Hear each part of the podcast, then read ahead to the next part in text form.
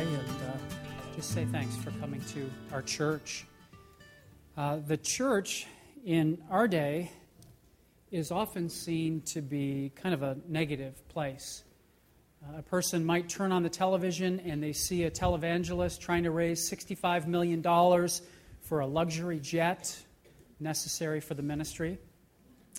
Or they change the channel and they see a group like Westboro Baptist who is picketing the funeral of a fallen soldier. Or they hear a story about a charismatic, cult like leader who uses his speaking skills to manipulate and abuse people. And all of these things are very wrong and very sad, and they all damage the Christian faith. However, we do not claim any of these people as our own. Uh, these people do not represent us, and in fact, there's a category in the Bible for people like this. They're called false teachers, and they give true Christians a bad reputation, and they are not included in the church at all. But there are other, less sensational reasons why sometimes people feel negatively about the church, and this stems from their experience with genuine Christians themselves. These might be people who they've experienced as hypocritical or judgmental or very unkind and mean. These could be people who say they believe one thing, but they catch them acting or talking in a completely different way. Or maybe they hear about a sex scandal or a financial scandal or some sort of other scandal that has happened within the church. And all of these things, too, are very wrong and very sad and damaging to our faith. But unfortunately, what makes it even worse is that sometimes we must claim these things as our own. It's hard to admit it, but the church can be a very imperfect, sometimes very disappointing place. And if there's any question about that, the book of 1 Corinthians confirms it. All you need to do is skim the pages of this book to realize that this church in Corinth that we're going to look at this morning was a mess. Now, when, when uh, we gathered together as a staff to name this series, um, we looked at some different series titles that other churches had named their uh, look at the church in 1 Corinthians. And one of them had named the series Jesus in a Jacked Up Church. and you know what? It's not a bad title the church in Corinth really was jacked up. These people were filled with pride and jealousy and sexual immorality and greed. They were divided, they were a mess. But the truth is, it's not just true about this church. Every church is jacked up in one way or another because it's made up of people who are like you and me. You've probably heard the old phrase if you find a perfect church, don't attend it because you'll ruin it. Right? That's absolutely true. The people of God are far from perfect. And in the church in Corinth, the Apostle Paul, who wrote this letter, saw that firsthand. The Apostle Paul's relationship with this church was incredibly painful and incredibly disappointing. Paul, we're told, because of these people, spent time in tears and in fact, his relationship after he wrote the book of 1 Corinthians would even get worse further on. Um, and that's what makes this passage that we're going to look at this morning a, a bit of a surprise. Because, in spite of the messiness of this church, what Paul begins with here in this letter is genuine gratitude. And he shows us how we ought to respond when the church lets us down, which it inevitably will. Paul was thankful for these broken people, even though their brokenness sometimes was directed against him. And in the midst of this situation, we're going to find in this passage that Paul's going to celebrate two things that I think are really helpful, I hope, for us this morning. The first one is this Paul is thankful that God has gifted his church with everything that's needed to do God's work. Paul is thankful that God has gifted his church to do everything that she needs to do his work. If you take a look in verse uh, 4 through 7, he writes, I give thanks to my God always for you because of the God, grace of God that was given you in Christ Jesus, that in every way you are enriched in him in all speech and all knowledge, even as the testimony about Christ was confirmed among you, so that you are not lacking in any gift. Okay, so what Paul does is he gives thanks to God for the grace of God, and in particular, the way that he's seen this grace is that God has enriched this church so that they are not lacking any gift. Uh, the, what he's talking about as it comes to gifts are uh, spiritual gifts the Bible teaches that God empowers every person who is a believer in Christ with at least one spiritual gift. These are supernatural abilities that are empowered uh, by God so that that person can do the particular work that God has called them to do within that church. And some of these things are hospitality or service or faith, and, and the list goes on and on. What Paul thanks God for is that this church is a particularly gifted church, and he gives two examples. He, he, he talks about the gifts of speech and knowledge. And what was true in this church in Corinth is that they had some especially, particularly gifted, skilled, impacting teachers in the church. I mean, one of them was the Apostle Paul himself. himself. Could you imagine listening to the person each week who wrote part of the New Testament, having him speak to you?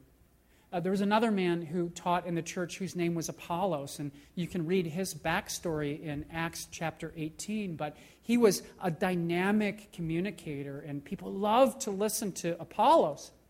But the irony is this that we're soon going to discover that the Corinthian people had taken these gifts of speech and knowledge that was meant to build them up and do them good, and they were twisting them and misusing them and the knowledge that they received from these teachers began to puff them up. So they were swollen with pride, and it became far more about the teacher and far less about the teachings. And there were factions and cliques that formed, and hard feelings and popularity contests, and there became debates about who was the better speaker or leader, and everyone had their hero that they followed. And these spectacular gifts that God had given this church became not building blocks, but they became stumbling blocks. And what Paul's going to do as we move through this letter is he's going to deal with these things directly, and he's going to deal with them firmly. But first, even in spite of these people's foolishness, Paul begins with thankfulness. And he says that he's just glad that God has blessed and gifted his church. And here, what Paul does is he doesn't let the people's abuse of God's gift take away his joy from the fact that God has gifted them in the first place. He makes a distinction between the goodness of God in gifting his people from the badness of the people in using these gifts in ways they were never intended. Paul separates the grace of God from the disgrace of the people. And when the church disappoints us, that is such a difficult thing to do, but it's so important. One of my earliest memories of um, church was when I was in, in grade school, third or fourth grade. My parents sent me to a church vacation Bible school in the summertime, and I remember going really nervous. I, I didn't know anybody who was there, and everybody knew what to do and where to go, and I didn't. There were prayers that were said, and I didn't know any of them, and so I felt very out of place in the church. And um, we need to remember there's people who would feel that way in, in our church too, who are, who are newer, and, and we can help them um, with that, obviously. But anyway, um, I, I, went into my class, and there was a girl who was in my class whose name was uh, Melissa. And if you've ever seen a movie where there's like a cute girl who has like a wicked heart, you know, that was Melissa. Um, she was just mean, and she really purposely excluded me from the people who were in this class. And I don't want to, you know, overstate it in any way, but to me at that time, she had a heart of pure evil. Um, anyway, I was working on a craft one time in this class, and I must have drank a lot of water. I really needed to, um, to use the bathroom. And so I said to my teacher, who happened to be Melissa's mom, I think, I'm pretty sure that it was Melissa's mom. Um, I said, Could I, Can I use the bathroom? And she said, Sure. And so I went to the bathroom, and it was a little ways away, down a hallway that was very dark, and the light wasn't on in the bathroom and I couldn't find the light switch. Looked all over for the light switch, and eventually I gave up. I went back to my class and I said to Melissa's mom, I said, I, you I can't find the light switch. And she said, Well, it's there. You know, just go, go look for it. I'm sure it's on the wall. And so she sent me back, and I looked again, and I, I literally I was convinced that that bathroom was built without a switch in it. I, I couldn't find anything. And I went back, and I said, You know, I, I can't find the light switch. And Melissa overheard this, and she started making fun of me. She said something, and everybody in the class laughed, including her mother you know, not as she wasn't laughing as much as the rest of the class, but she did. And she said, The light switch is, is there. I'm sure the light switch is there. Just look for it. So I went back to the bathroom and I looked for the light switch and I couldn't find it. And so what I did, not to get too graphic here, but I walked into the bathroom, I shut the door behind me, it was completely dark, and I went to the bathroom on the floor. And it wasn't that I was trying to protest, it wasn't that I was trying to make a, a mess. Today, it probably would be. But back then, it wasn't. But I just didn't have a choice. I didn't know what to do. And I came back into that class. I finished my craft. I went home. And I never went back to that church again. And even to this day, I will pass by that church, and there's just a little tiny part of me that still feels what I felt. And I'm so glad that after that, I had so many good experiences with church. But many people don't many people have a bad experience with a church like that, or a bad experience of a person they feel represents the church, and they never come back again. And if you've been a part of church for any amount of time, you've probably got a story like that. You've probably got a person who's like Melissa. You could probably stand up and tell about a real difficult person who hurt you or let you down or is insensitive or, or kept you out of something. You could probably share about a hypocrite that you know, know who was offensive or insulting. And, and what I want us to see this morning is Paul knew a lot of people like that in this church. Paul knew a lot of people who were like that in this church. And this makes this little section of Scripture so helpful because there were two things that Paul did not allow to happen in his heart. And the first thing is this he didn't let the flaws of God's people spiritually discourage him. He didn't let the, the flaws of God's people spiritually uh, discourage him. He realized that even though God is devoted and involved and, and participates deeply with his people, that God is also holy and set apart from his people. That God's love and his goodness and all of his perfections are not polluted by the imperfections of his people. God's people do not represent God himself. And that is such an important distinction. By the way, that's not even just true for the worst of God's people, but it's also true for the best of God's people. Uh, somebody might say sometime, if they've spent some time with a person that they feel is really godly, they could say, Wow, that's such a great person. I feel like when I'm with them, like I've been with Jesus. And the truth in that is, no, they really haven't. I mean, that person, even that wonderful person, falls so short. And, and that's like saying that this chipmunk over here is so much like this lion over here, right? It might be a great chipmunk, it might be the best chipmunk, but it is never going to be a lion. Don't let the flaws of other Christians discourage you spiritually. I know that that's so hard, but when you're wounded by a Christian, don't let that color your perspective of God. And that is one reason why the Bible is so important and helpful, because it's here that we see who God is clearly. And that's a part of why it's such a gift. Well, the second thing that Paul didn't allow is he didn't allow the problems with the church to devalue his view of the church. He didn't let the problems within the church devalue his view of the church. And if it is our expectation that the church is supposed to be this ideal utopia where it's the one place in the world that I can go to that I always fit in and I always feel the way that I want to feel and I'm always treated right by other people and everything always feels like it's in perfect harmony, what will happen is we will become incredibly disappointed. And when we are disappointed in that way with the church, our temptation will be to walk away and not come back. And a lot of Christians do this. They say, you know, I think it would actually be better for me if I protect my heart and go it alone. So it's just going to be me in my home with my Bible, and maybe I'll take some guitar lessons, and I can kind of figure out how to do the Christian life on my own. I'll be better off that way. And Paul reminds us here that in spite of all of its flaws, the church is the primary vehicle of God's work in the world. And he says here that God has gifted his church collectively and only his church to, to accomplish everything that he wants to see happen.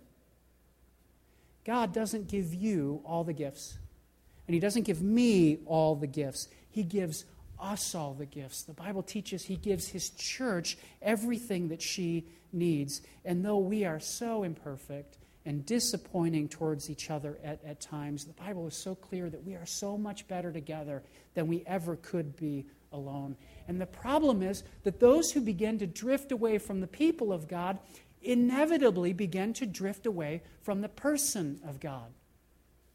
Because God gives us the church for our own good and protection.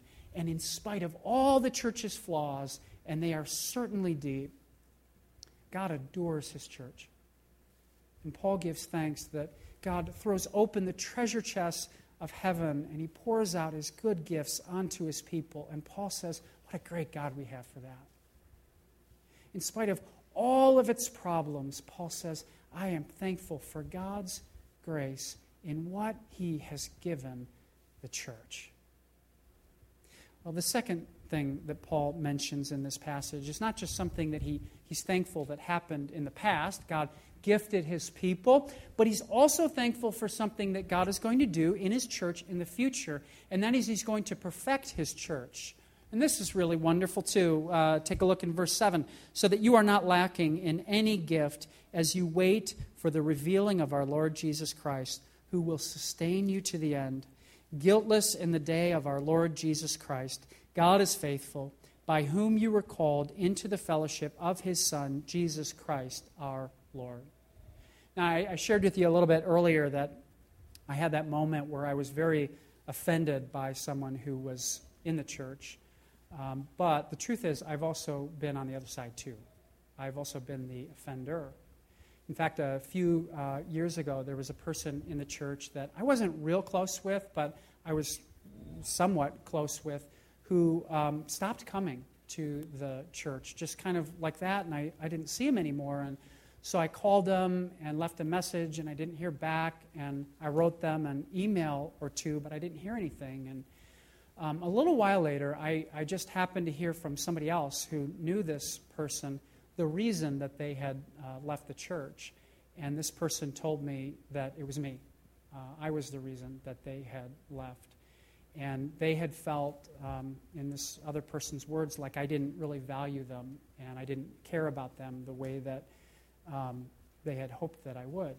And I remember when I heard that, I felt really torn um, for two reasons. Part of it was I remember thinking, man, I, I wish this person would have told me because then I could have known and we could have had a conversation and I could have learned something about um, the way that I related. It would have been helpful for me and it would have been helpful uh, for them too. I struggle with that a little bit. The other thing that I really struggled with was as I thought about it, I thought, you know, I can see how they would have felt that. I can see how they would have felt like I didn't care about them as well as I should have, that, that I wasn't a great friend to them or pastor to them. And I wished with all my heart that it could have been different. I, I wished with all my heart I would have been a better friend or a better pastor. And we've all experienced times in life where we felt that, haven't we? Times we wish we had done things perfectly. And, I think it's the longing of every person's heart to want to be perfect, to want to come through for people, to want to be the kind of father or mother or son or daughter or friend or parent who never makes mistakes, who, who never offends anybody. Wouldn't you love, wouldn't you give anything to be perfect? And what Paul says here is he says that even though this church in Corinth could be described as anything but perfect. Perfect is the last word that would ever be used about this church. What Paul says to them is that even though that's true, he says, one day you will be. He says, in spite of your behavior, God is going to see you through to the end. And He is going to present you before the Father guiltless and blameless. Or as he writes about the church in Ephesians chapter 5, he says, without a spot or a wrinkle, holy and without a, a blemish. What Paul says here is the outcome for this church is going to be spectacular, and there's nothing that puts that in jeopardy. Isn't that a hopeful thing to say to a church that has wounded you? Isn't that kind for Paul to remind them of what their future will be? Paul later would tell them that in a moment, in the twinkling of an eye, at the last trumpet, the trumpet will sound, and the dead will be raised imperishable, and we will be changed. And that is the hope and promise for every person who's trusted what Christ has done. The person I am now is not going to be the person I'll be. The church I'm a part of now is not the church it will be. And Christ laid down his life so that that would be true. What would we do if God had given us what we deserve? Where would we be if Jesus had not gone to the cross to pay for our sins? One of the best pieces of parenting advice that I've ever received has been this three words it's a stage. It's a stage. Great parenting advice, right? So when my think that my two year old's hitting somebody, um, he's not always going to hit. When your eight year old wets the bed, they're not always going to wet the bed. When your teenager is very withdrawn and difficult, they're not always going to be withdrawn and difficult. And the church will not always be a messy, disappointing place.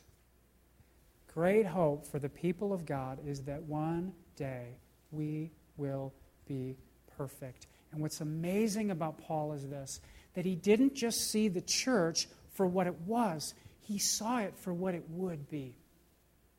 Now, I hope if you're a part of our church, I hope you love our church.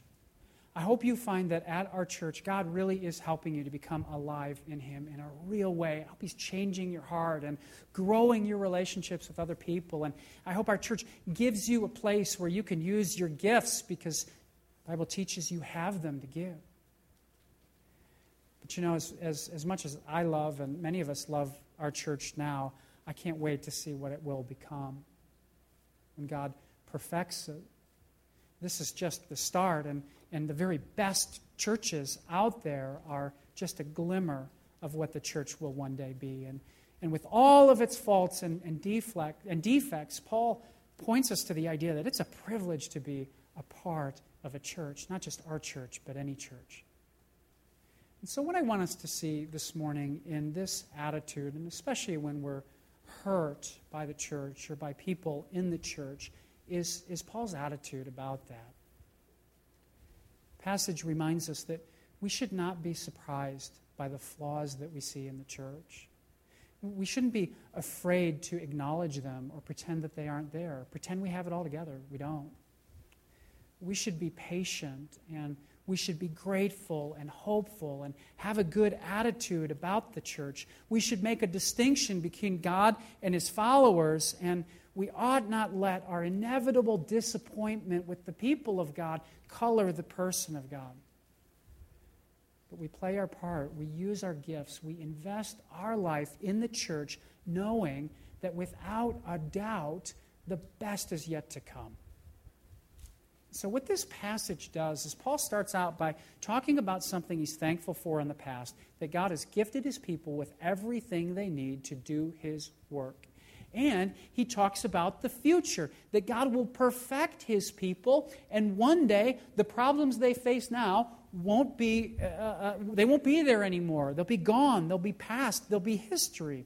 But now, what he's going to do next is he's going to focus not on the past, not on the future, but he's going to turn his attention towards the present.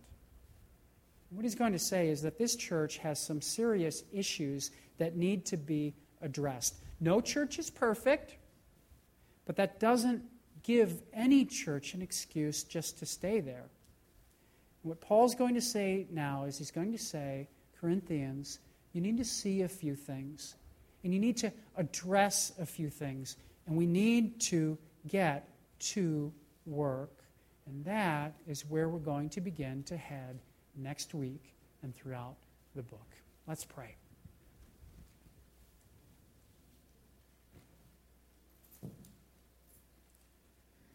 Father, we thank you so much for your wisdom and your goodness to us. We thank you that even though sometimes we can be repelled by people, that you use even those situations to help us and to grow us and to uh, teach us and mature us. And we thank you that you've given us the church. We thank you that you oversee the church, that you lead the church. We thank you that you empower the church. And we thank you for the promises that you have given to the church. Help us to believe those things. We pray that you would strengthen our church and that you would help uh, the people in our uh, church to use their abilities and their gifts to accomplish the things that you've called us to do. And, and we pray that um, in our hearts that we would have the same gratitude for your people that, that Paul did for those people. And we uh, thank you that you have not just called us into relationship with each other, but you've, you've called us into relationship with yourself through your Son. And we thank you that you never disappoint us. You never let us down. You may tell us hard things that we don't want to hear, but you do it for our good and our blessing. And we thank you for that this morning. We invite you to be at work deeply in our hearts and in the hearts of our church. And we pray these things in Jesus' name. Amen.